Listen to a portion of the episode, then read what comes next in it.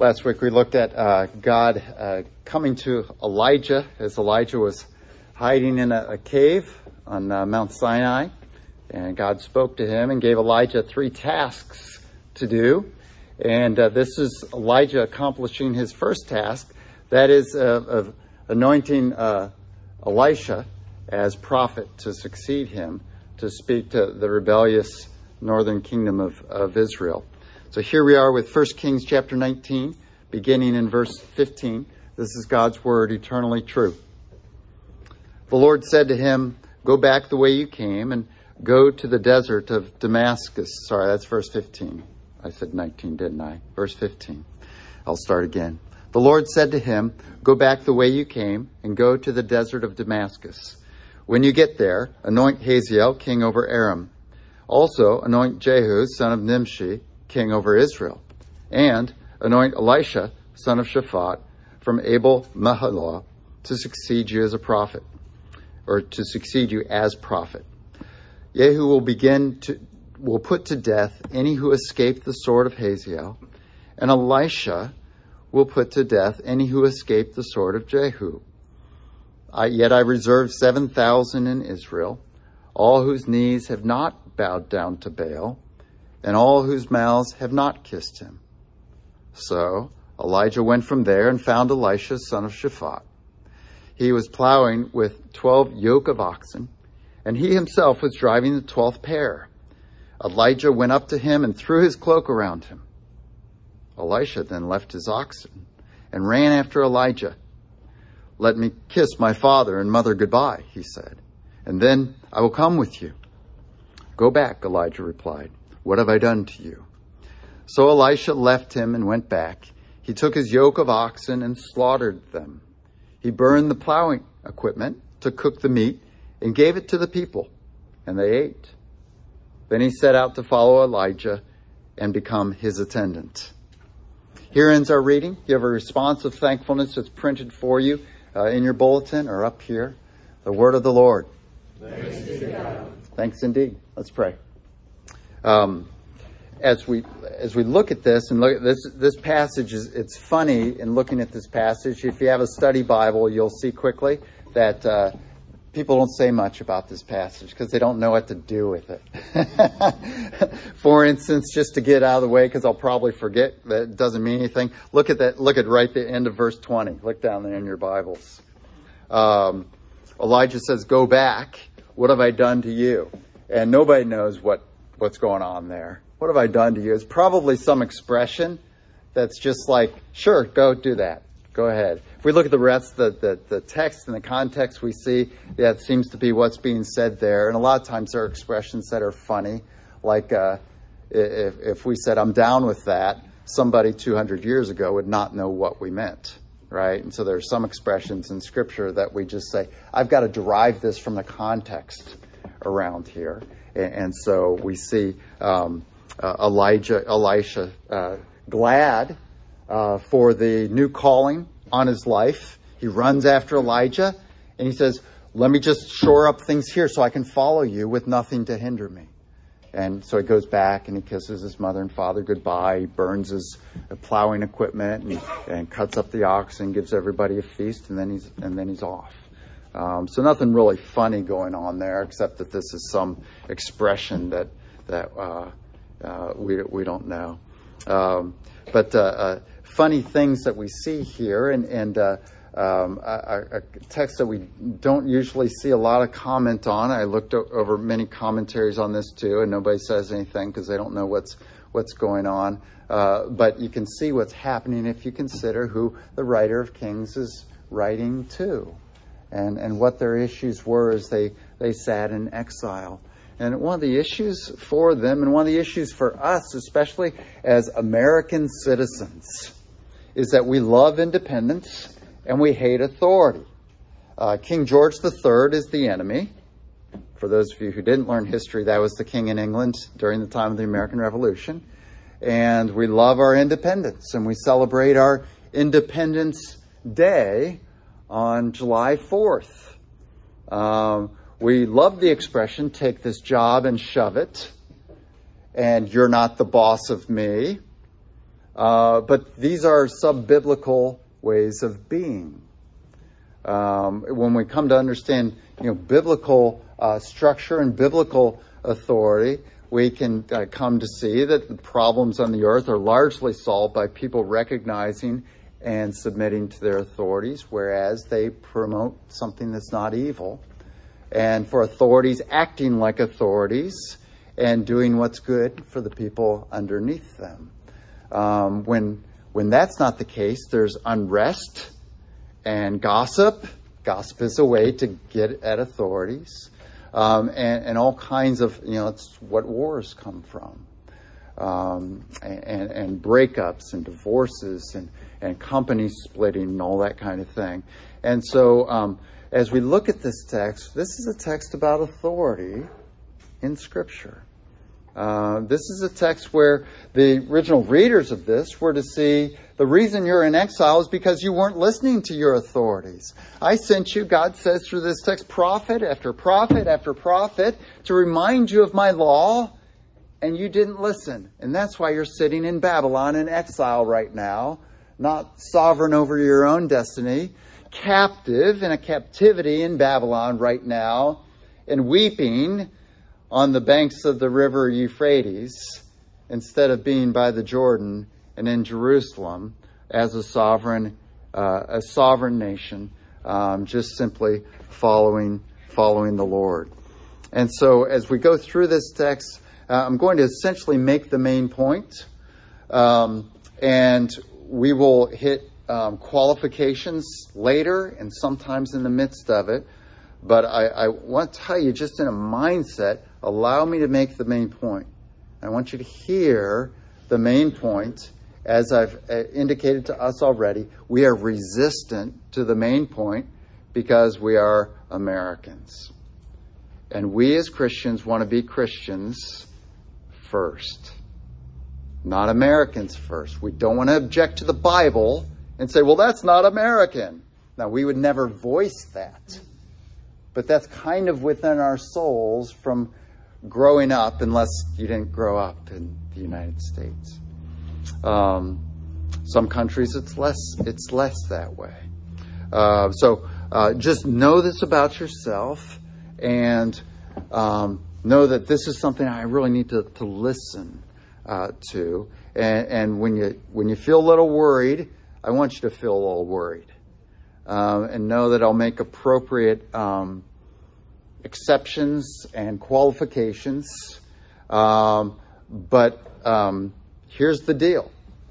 Um, in the United States and, and in our sin natures, uh, in life with anything, there's always 14% exceptions.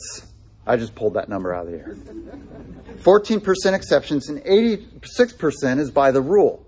But what we do, which is the work of foolishness and of fools, is we say, well, that's not always true. And we name the 14%. And then we live our lives wrong 80%, 86% of the time. And that is foolish, brothers and sisters.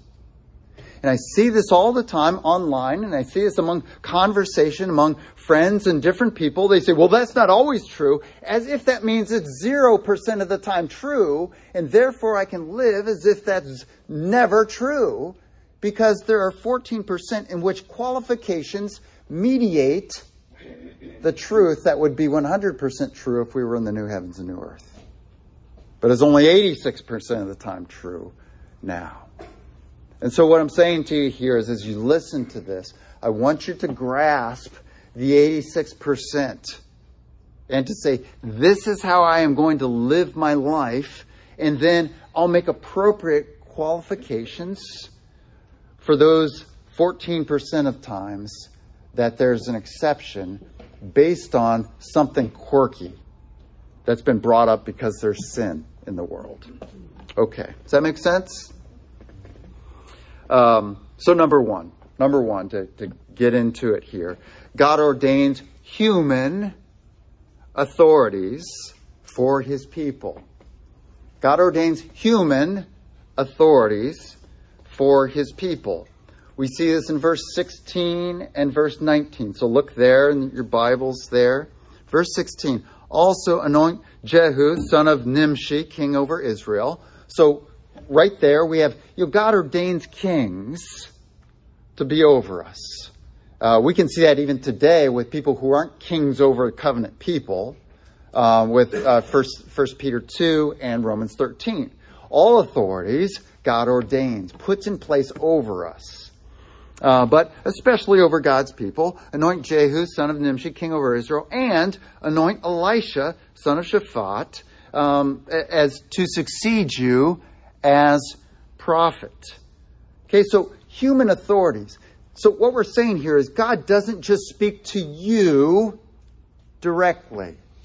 Not even in Old Testament times did he speak to his people directly. And you may remember the time at Mount Sinai when, when God is speaking to all the people when they first get there at Mount Sinai, and it's too, it's too overwhelming for the people. And they, they, they, they yell to Moses, don't let God do that again. Let God speak to you and then you speak to us. This is too overwhelming for us. The mountain's shaking and there's smoke and there's fire and there's thunder. And so in Old Test, in the Old Testament, one error, especially among American evangelicals, is to say, God will speak directly to me. How do you know this? Well, God spoke to my heart. That is, God spoke directly to me. And if you say that, I'm being sarcastic, if you say, God spoke to my heart, then you can do anything you want and God approves of it. Shame on you. Okay? That is not a ticket to do anything you want. I know you guys aren't doing that. But get that. Get that. Um, God spoke to your heart. The question then is, okay, what did God speak to your heart? Was he reminding you of a scriptural command that you need to apply now? Okay, good. Now let's look at your circumstances. Is it appropriate for you to apply that? Are you in the right circumstances to apply that?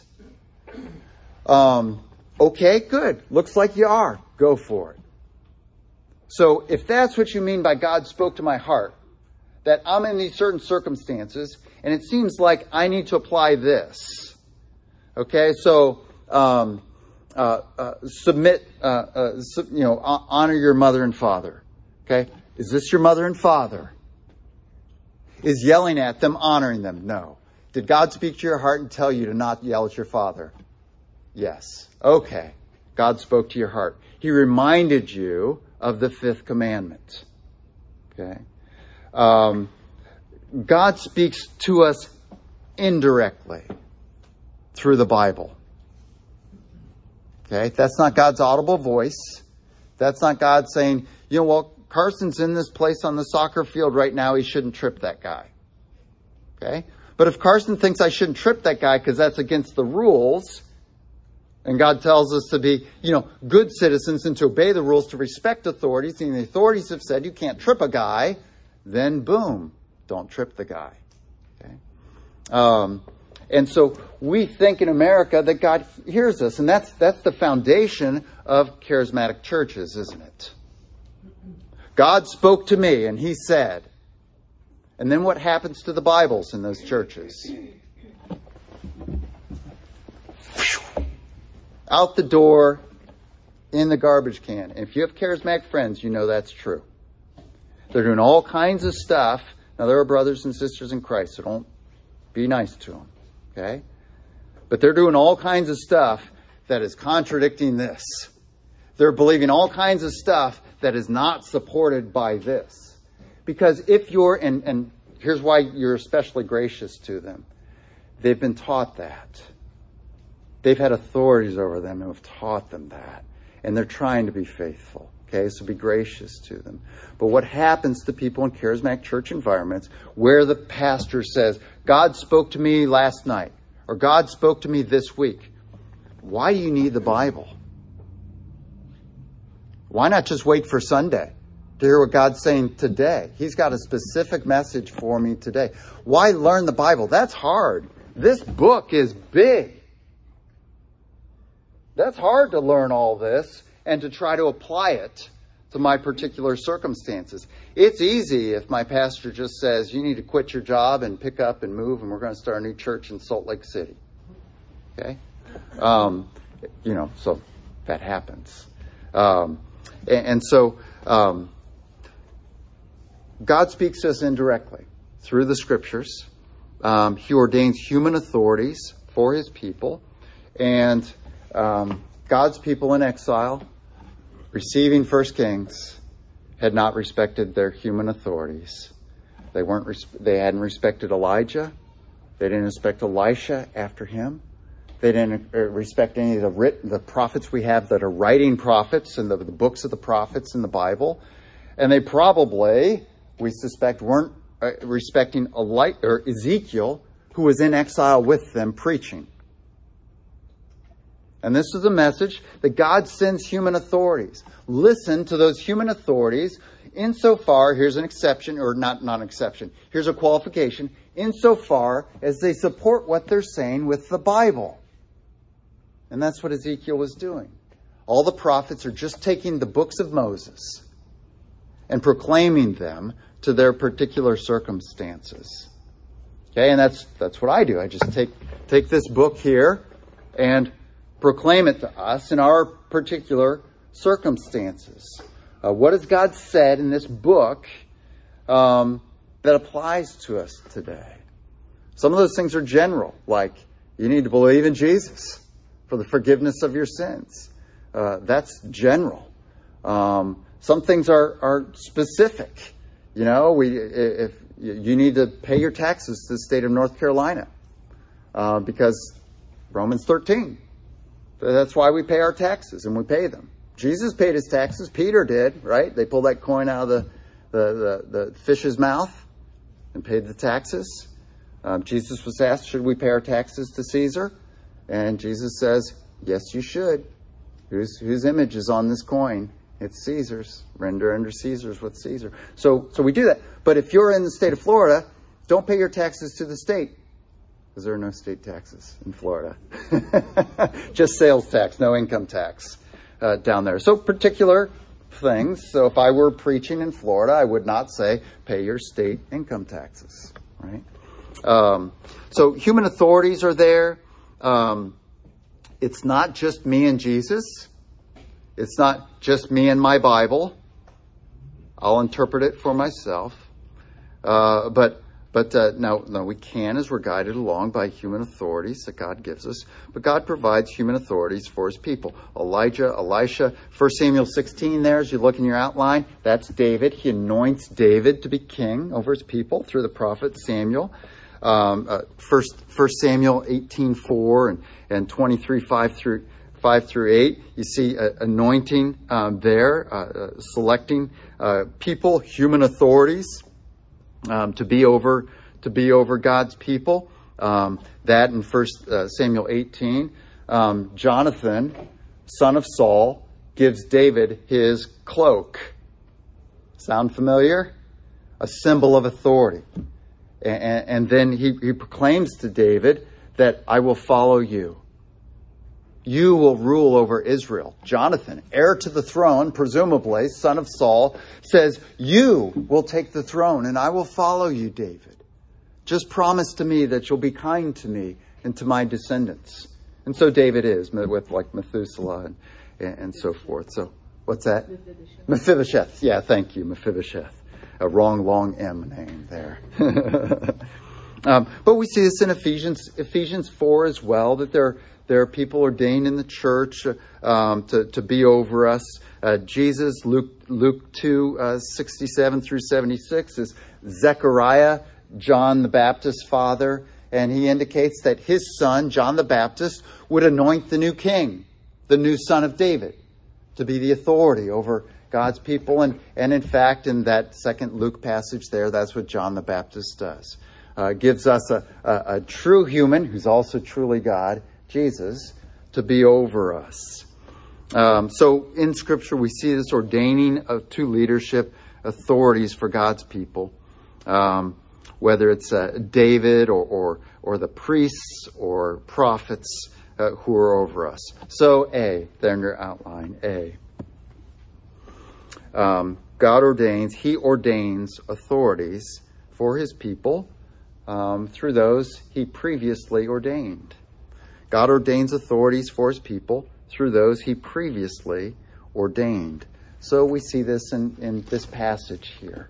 How does God ordain that uh, who's going to take over the, the, the word of God, the proclamation of Moses um, to God's people after Elijah is gone?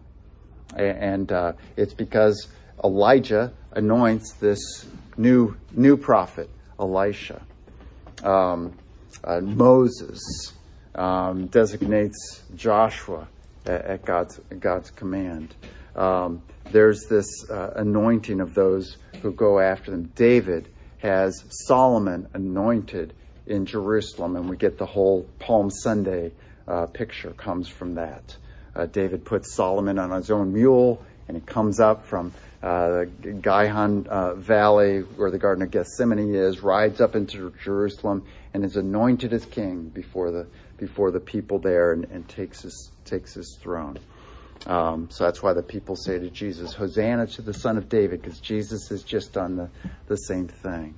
Um, but Jesus himself has been anointed by human authority. We see this in, in Acts chapter 6 as well. Um, deacons, that's your reference there. Deacons are, are anointed by the apostles there uh, to serve uh, in the church. Um, we read, Jim read for us, Acts 14 23. What do Paul and Barnabas do after they've planted all these new churches? They go back to each city and appoint elders in each church, elders plural, in each church to take over spiritual leadership in each of those churches. That's Acts 14 23. Um, in 2 Timothy 1 6, um, Paul uh, says he's laid his hands on Timothy. He had ordained Timothy, and now Timothy uh, was a pastor. Uh, Titus 1 5 uh, Paul writes to Titus. He's left Titus back on the island of Crete and says, Titus, the reason I left you behind on Crete was that you might appoint elders there for the churches.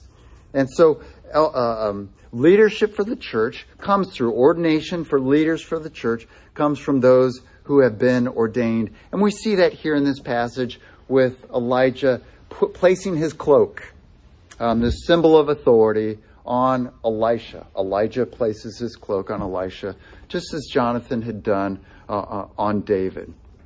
Um, so now, um, uh, we uh, say something that's very relevant to our um, uh, life now. There are, here's next line in your outline there um, no self proclaimed authorities. Okay, no self proclaimed authorities. Um, Hebrews 1, verses 1 and 2, says that in the Old Testament times, God spoke to us in a different way. Um, in many ways and in many fashions. Dreams and prophets and visions and that kind of thing. But in this day, He's spoken to us in His Son. And then in an, another, cha- in the next chapter, the writer of Hebrews says, and his son spoke to us, and his apostles have repeated his words to us. And those are the words we have now in the New Testament. Uh, the words of the apostles recorded for us in the New Testament. So beware of somebody who by himself says, God has called me to be a pastor. God has called me to be a leader. Uh, once heard somebody say, I know for a fact that God has called me to be an elder in this church when the elders had just said, no, he hasn't. Um, and, and, so it's, it's uh, no self-proclaimed authorities and you'll see that on Christian TV a whole bunch. God called me. It's what Joseph Smith did when he started the Mormon church. No one ordained him to ministry. He said, I had a vision. And that an angel, which you don't know his name, you can't see him. And he gave me these golden tablets, which I read, and I'll tell you what they said, but you can't find them. Joseph Smith self proclaimed himself to be a leader and said literally the Baptists, the Methodists, and the Presbyterians have it all wrong. Um, and, and, so he introduces new doctrine. So beware of that um, as you're um, taking on leadership or listening to someone speak. Of anybody who said, God said to me, if he's not a, a one that uh, um, current leaders of the church who have been ordained and examined and and found uh, um, uh, meeting qualifications of church leadership that we find in Titus 1 and 1, 1 Timothy 3.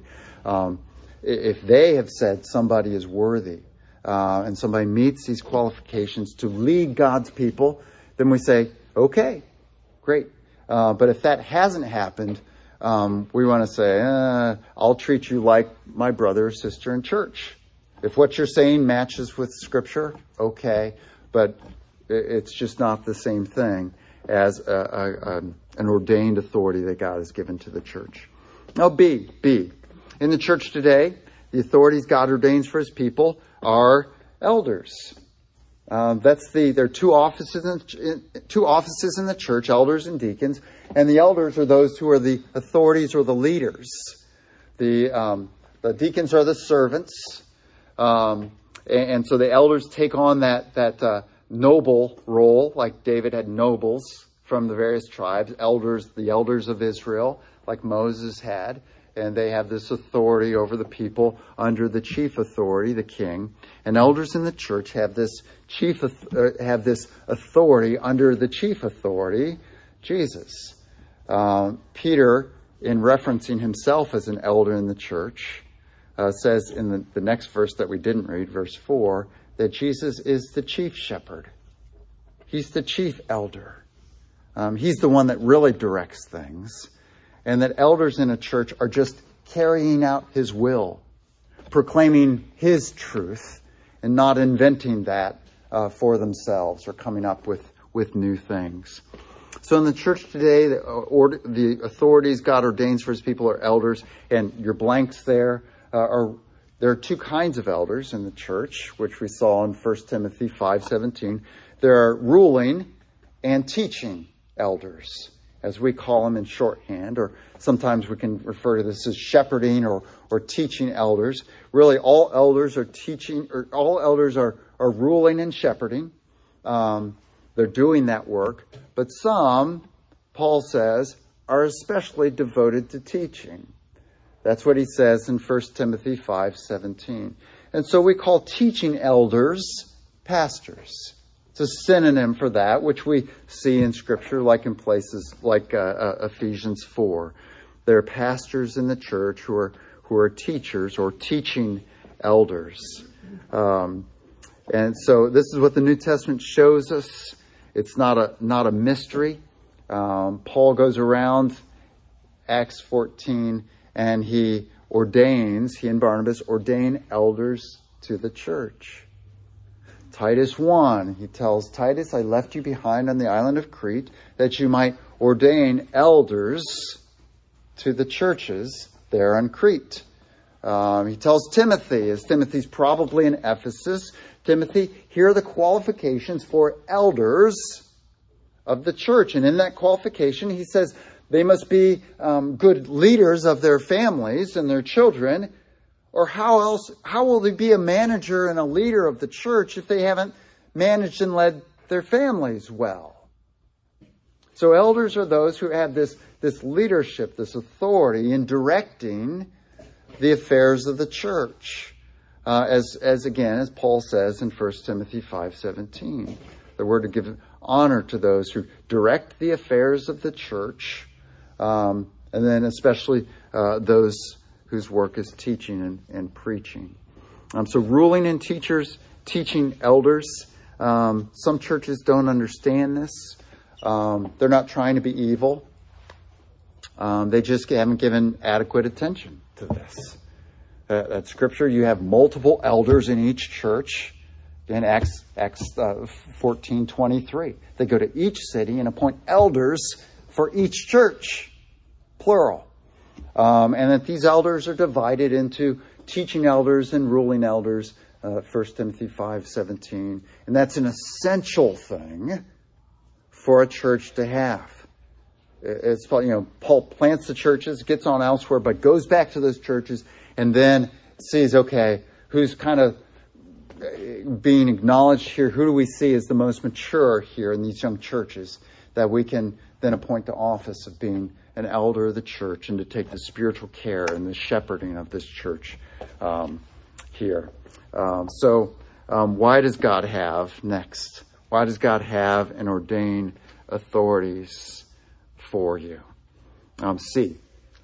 This is why God has and ordains authorities for you. God ordains elders in the church to lovingly oversee, to lovingly oversee your life.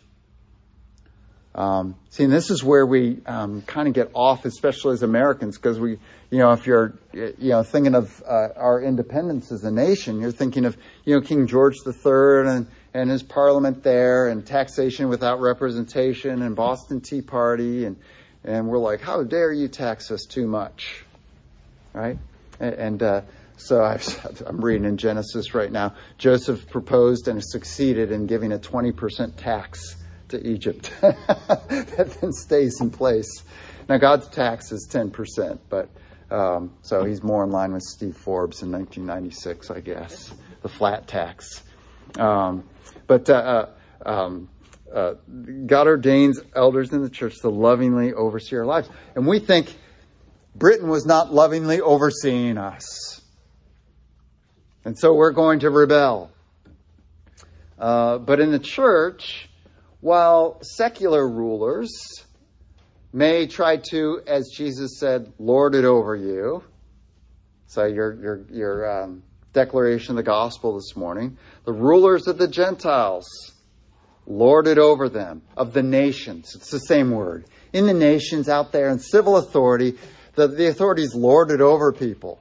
And those authorities who are lording it over the people have greater authorities who are lording it over them, exercising authority over them. But then Jesus says, but not so with you, apostles, leaders in the church.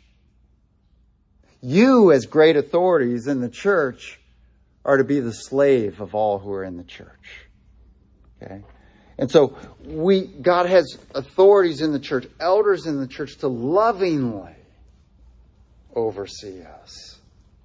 Not to lord it over us, not to use their authority to extract from us as a member of the church to their own gain and glory and ease, but rather to exercise their authority in a loving way as they oversee your life for your, for your good. So Acts 20, 28. Acts 20, 17, uh, Peter has landed on the coastal town of Miletus on the, on the western coast of Greece. And Ephesus was about a half hour inland. And so he, he says, he calls for the elders that's the word elders or presbyters, from which we get Presbyterian. That's the Greek word for elders, presbyter. He calls for the presbyters, the elders of the Ephesian church, to come to him and meet him in Miletus, there on the coast. And so all the elders, plural, come to, to Paul on the coast there in Miletus. And then as he talks to them, as they come to him, he calls them overseers, which is where we get the term bishop. Um, it's episkopos. So uh, it's the Episcopalian church is a church that has bishops.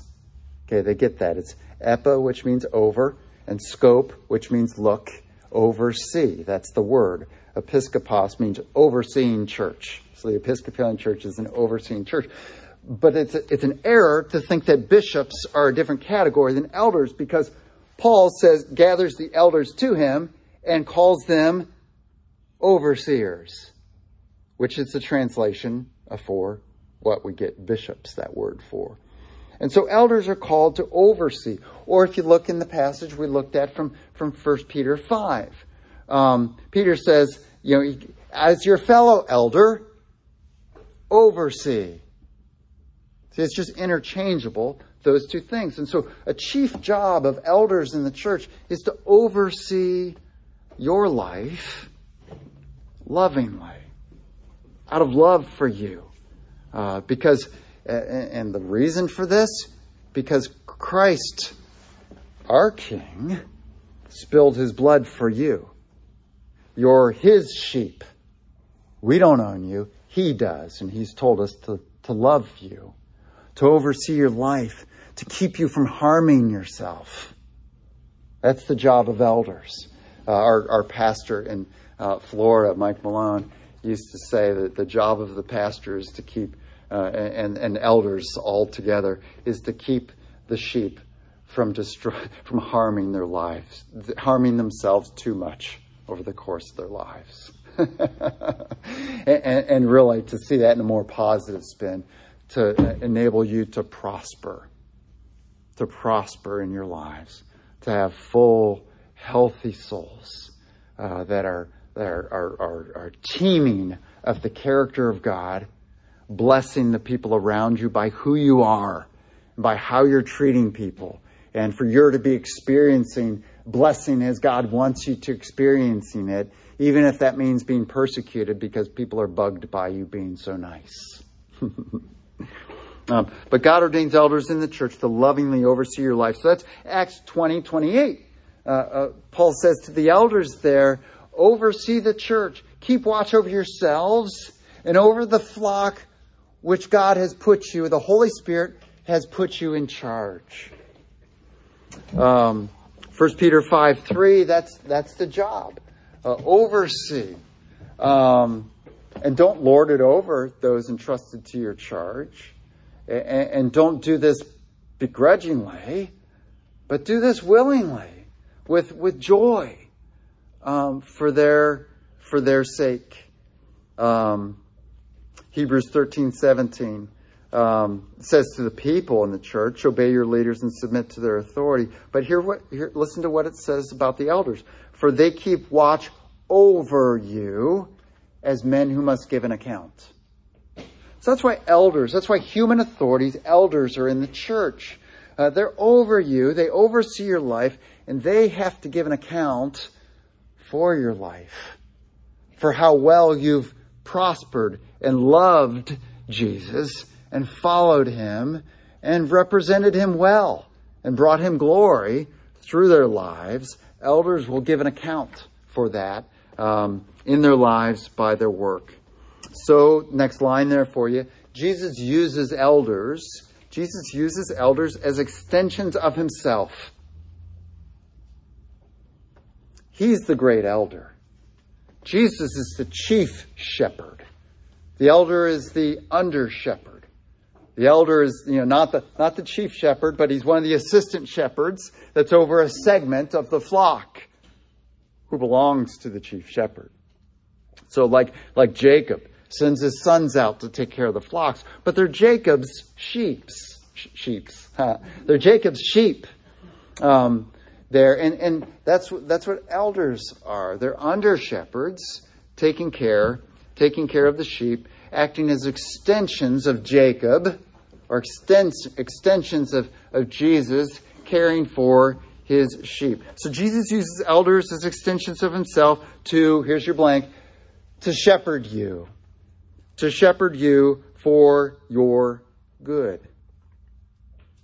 And so the job of an elder, as we and as we talk about it in our session meetings and our elder meetings, is how can we shepherd you, Christ's people, citizens of heaven, in this church in a way that's to your good, where you see Christ better, you love him more, you live unto his glory for your good and for your blessing. And so we're sorting out things that'll be a distraction to that in your life and bringing things in and, and, and saying, how can we do this better? How can we bring Christ more to the fore? How can we help God's people in our church see this, see this better? And, and so again, just, just structurally in, in your, your worship bulletin, your order of worship each week, you know, we don't put names on the elements um, there. And, and, you know, that's this morning, you know, and so Jim Smith's name is over each thing he's leading, and then sermon, you know, gospel lesson, Pastor John. We don't put that there because we don't want, we want our names in eight point font. I think that's what I put it in on the back of the bulletin, just big enough for you to read. So in case you need us, you can find us. um, but, but Christ gets, gets prominence um, in the church, and Christ is using elders in the church to shepherd you for your good. So just think about this as we're looking as to what Jesus does and says and looking at Scripture, the elders in the church. Jesus says this in John 10 11 I am the what kind of shepherd? the good shepherd. And that passage there, he's talking to the Pharisees. That's his, that's his audience there, the Pharisees. And he's saying, I'm the good shepherd. And then, you know what he calls the Pharisees? The thieves who've hopped over the gate. Not come in through the gate. He says, I'm also the gate. and, and the Pharisees have hopped over the gate to do you harm. They're wolves among the flock, but I am the good shepherd. And the good shepherd lay his, lays his life down for the sheep. And false shepherds, when a wolf comes, they run away because they don't want to get attacked by the wolf. And so they'll sacrifice the sheep for their own good, but not me. I'm the good shepherd. My sheep need me to die for them. Okay. I'll lay my life down for them. That's Jesus being the good shepherd, putting himself before the wolf or, or the, the, the uh, prowling lion, putting himself before uh, Satan, um, who, held the keys of death till Jesus grabbed it from him in his resurrection. Um, uh, Jesus does that for the sheep. And so elders represent this good shepherd who wants good for you who, sa- who sacrificed for you, who gave his life, Ephesians 5 2, for you. The shepherd lays his life down for the sheep. So elders in Christ's stead and for him are for your sakes. Um, they're put in place, elders in a church are put in place who are for your good, representing the good shepherd to lead you to the good pastures, not to the pastures with with thistles and weeds and, and snakes in the grass. And so elders are called to lay their lives down uh, for you. Uh, probably they won't have to do this physically, die for you, but they will have to expend their time and their effort for your good. Uh, most of the time when you're not looking, uh, and since we have our elders meetings at 7 a.m. on Saturday, most of the time when you're still sleeping, um, and rightly so if you if you get up a little later on Saturday morning. Um, they're doing things for you, like praying for you, uh, teaching you, giving you biblical wisdom whenever you ask for it from them, and spending time and thought and effort to make sure the structure of our church is such that you see Jesus and know Him for your own good. This is all. This doesn't just happen. Um, the, the worship service isn't the way it is. The structure of even how we sit here is not how it is because it's just happenstance. We think through everything we can think of to think through um, so that you can have fruit, spiritual fruit um, in your lives. And all this stuff has gone into um, what, what, what is here for you here. Um, and usually, the effort of elders is to no benefit to them. Um, they're praying and for you, and they don't see the benefit of that. They're, they're you know, we've got our our elders uh, prayer email that doesn't go to everybody else from prayer requests that come, and sometimes those are a good number, and we enjoy getting those from you. And we're praying, and our elders write that down. They've got it by email, and and we're praying for that during the week for you.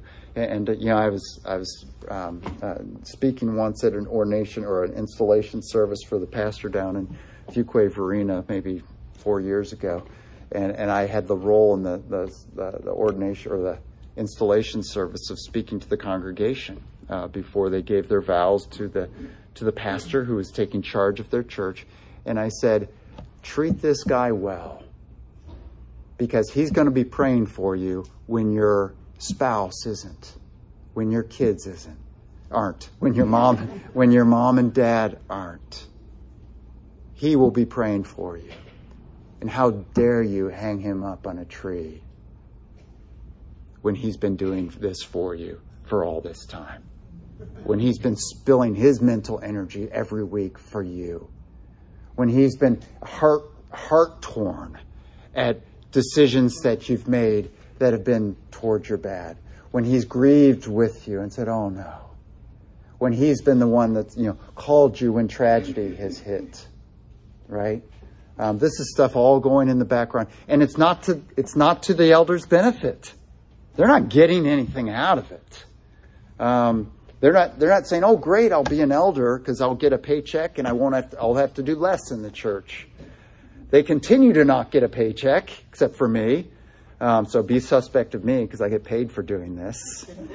Um, but they continue to not get a paycheck, and then they do they take all this other work on, on themselves, and they have to come up here and lead a service. And you know, you know the the chief fear among people is public speaking, and second is death. Uh, and so they do that and, and work through work through all that. Um, but Paul tells the elders, this is not about you. He says, Acts 20, 20, be shepherds of the church of God, which Jesus bought with his own blood. Shepherding is about the sheep. It's about caring for the ones God Almighty who created the heavens and the earth. Jesus, by whom nothing that has been made exists.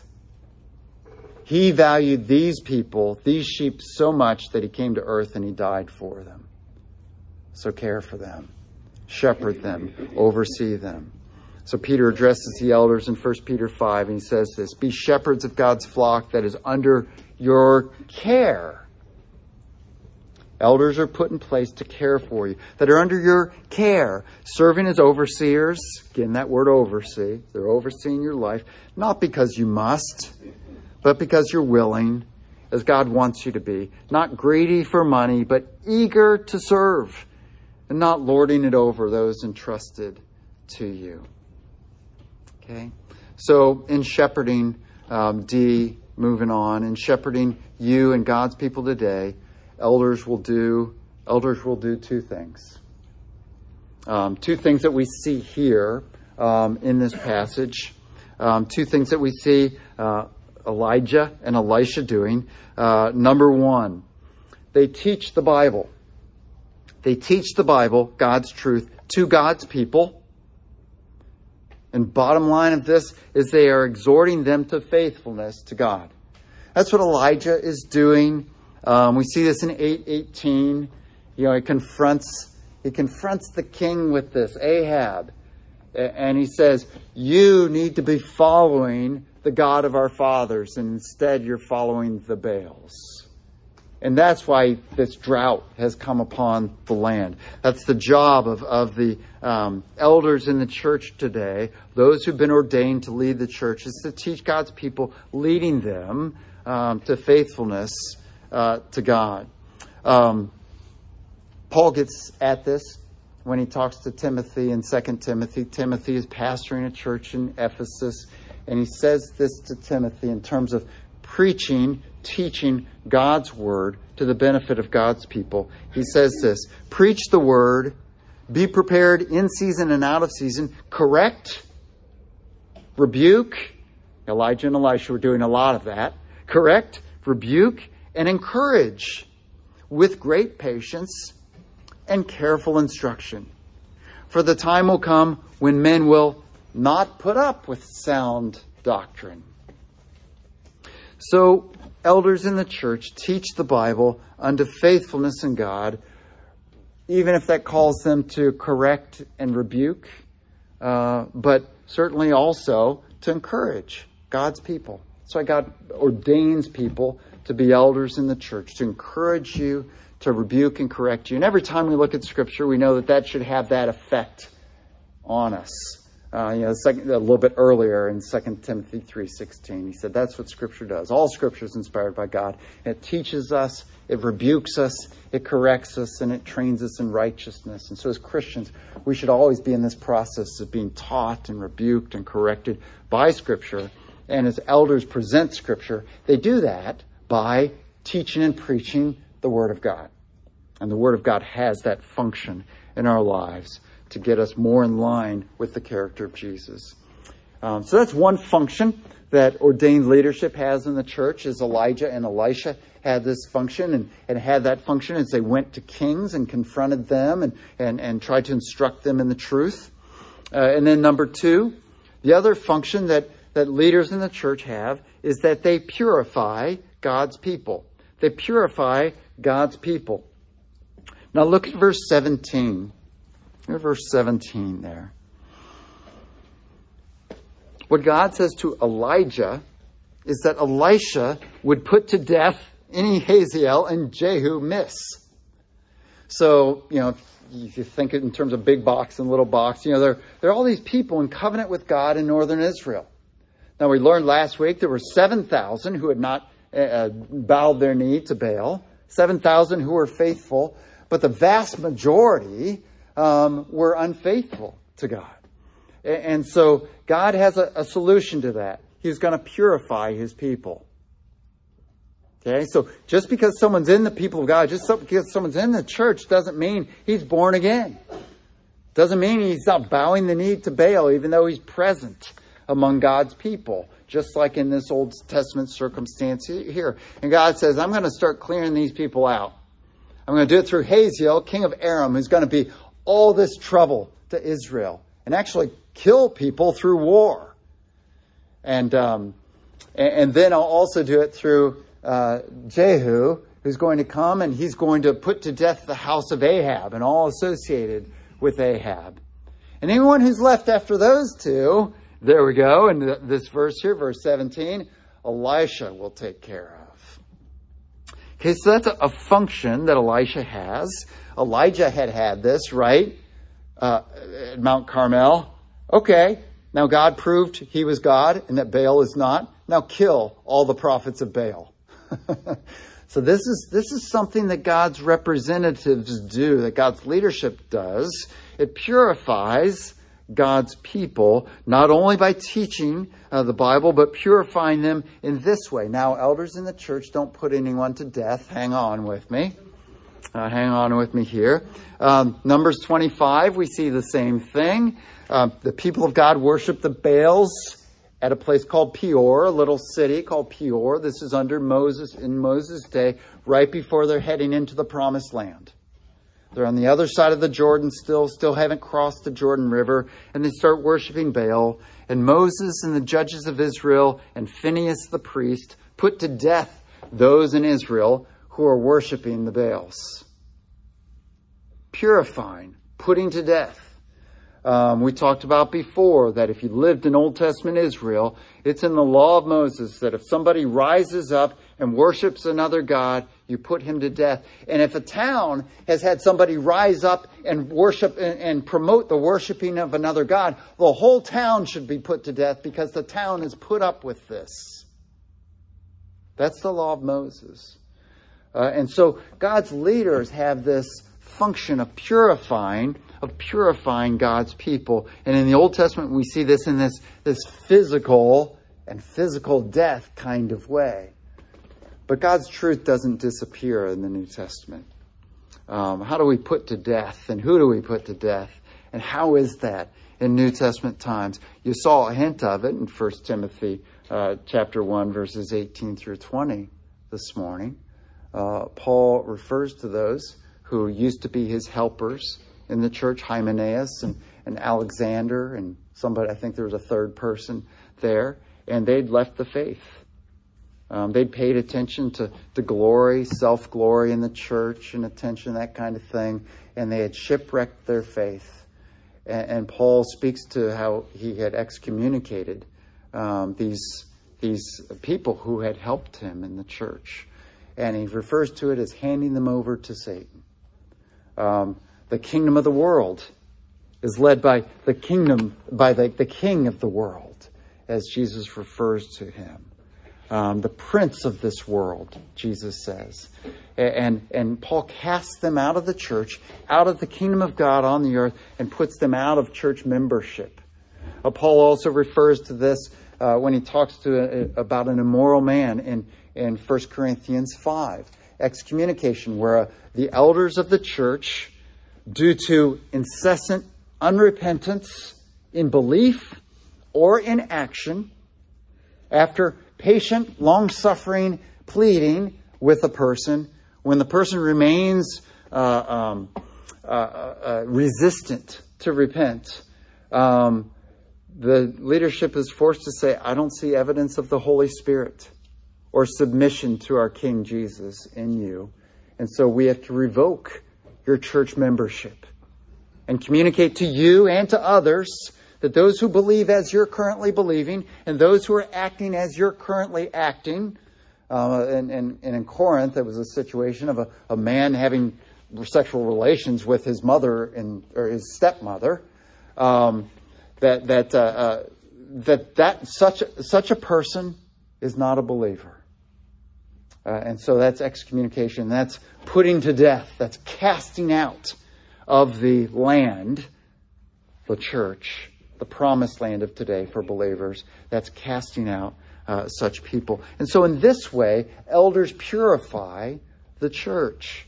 Uh, sometimes elders are called to, to remove people from the membership role, uh, whether by no longer attending any church at all and speaking with them, and we can't just cut somebody off. We communicate with them and we wait and we wait and say, please, you know, even if you've moved away, get in another church. And if they don't, then we cut them off and we say to them in the letter we send to them, this means you have membership in no church and there's no visible demonstration on this earth that you are a member of the body of Christ. And we hope that you take that very seriously and, and take up membership in the church, in the church again. And so there's this purification um, that happens in excommunication. Um, and so elders have these two functions teaching the Bible and purifying God's people. Now, these two come together in what is letter C. Letter C. Often, elders' teaching of the Bible acts to purify the church. We're going to end on, on this point here this morning.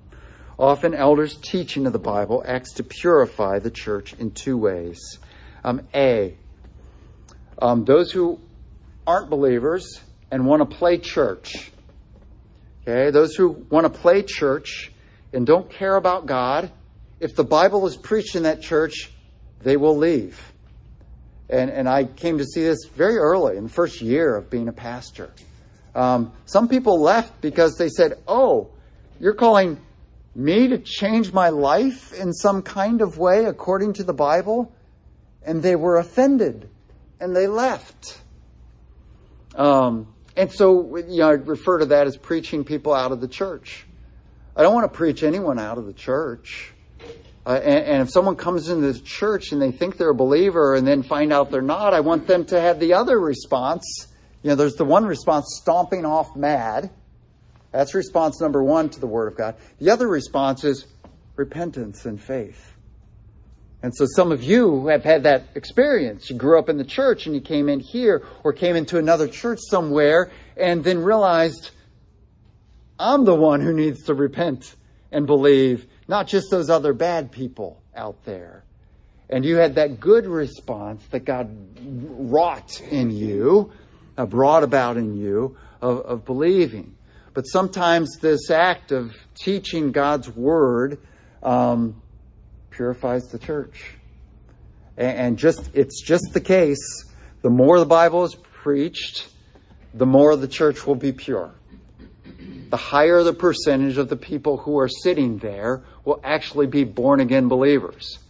And if we want to grow the church, and if we want to grow the church here, um, I, I, love, I'm going to embarrass Anthony here for a second here. When he first came to the church and Bo talked to him going back, uh, Anthony said, Man, that was a lot of scripture. And Anthony loved it. and but that that's what we want to do. And we talk about this as a session. We want to drench you when you're here everything, every element of the, the service. We want to drench you in, in Scripture. You're not getting it anywhere else. So if we don't do it, where are you going to get it? Right? Um, and, and, so we, we bring that to you. And, and so that's offensive. The Bible is offensive. All the time that the most, the most obedient of, of, of human believers on the earth is always being called to repent and be more like Christ to see more things. You know, Paul indicated the more I grow to know Christ, the worse I see that I was in the past, and the more I see there are things to still work on. And so this requires of us, you know, this, this heart of repentance and always wanting to be more like Christ and, and this attitude of thank you for this. I realize I need to be more like Christ in this way. And some of you have said those kind of things to, to us as elders in the church, and that's indeed um, how you should how you should how you should be. Um, so generally, you know, that's just the case. If we want to grow this church, we remove Scripture, and we remove things like hell, and we remove things like the lake of fire, and we and we say, "Hey, you're okay. We're all under grace." And we go to the lowest common denominator of what we can say and still be a Christian church, and our church will get big. Don't mark my words mark the sociological studies of every church in the United States. Right? Now, I'm not saying there aren't big churches that are faithful to the word. There are some of those churches that God has gathered lots of people to because people are just so thirsty for the word of God and they can't get it from other churches. And so they come in and they say, "Oh, thank you. This is an oasis." So don't, you know, don't assume that just because a church is big, it's it's it's compromised. Okay, it, it, could be faithfully teaching, and that's why God has grown grown the church. Uh, but as a pastor, as a session, we have that choice. Um, we could get bigger. We know what we could do, but Paul said, "We will give," or sorry, the writer of Hebrews said, "We will give an account for you and your souls." And so we don't want you out there messing up your lives and the lives of your families just so we can get bigger because we haven't offended you. Okay.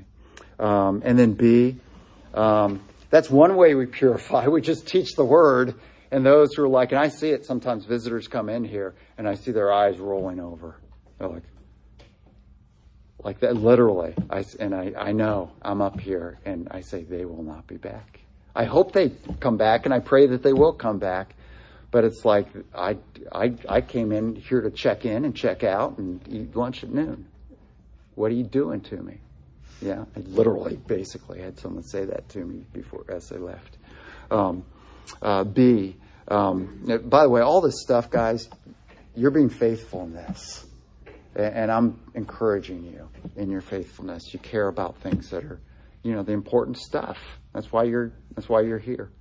Um, and then B, another way that, that God uses elders to purify the church is, is this. Those who, so those who don't love God, they get offended by the word and they leave. And so that purifies the church. But those who love God, that's your blank there, those who love God will be progressively purified by his word being taught in the church. And so you who love God, you're here and you're being purified each week. John 17, 17. God, Jesus prays for the, the those the disciples will bring to faith. And he says, Father, sanctify them in the truth. Your word is truth. How are we sanctified? And you know the word sanctified, it means to be set apart. How are we set apart from the character of the word, world? How are we set apart to be like Jesus instead of like the word, world? We are set apart by the word of God, the truth saying it's it's your you know preparing for the hearing of the word of God.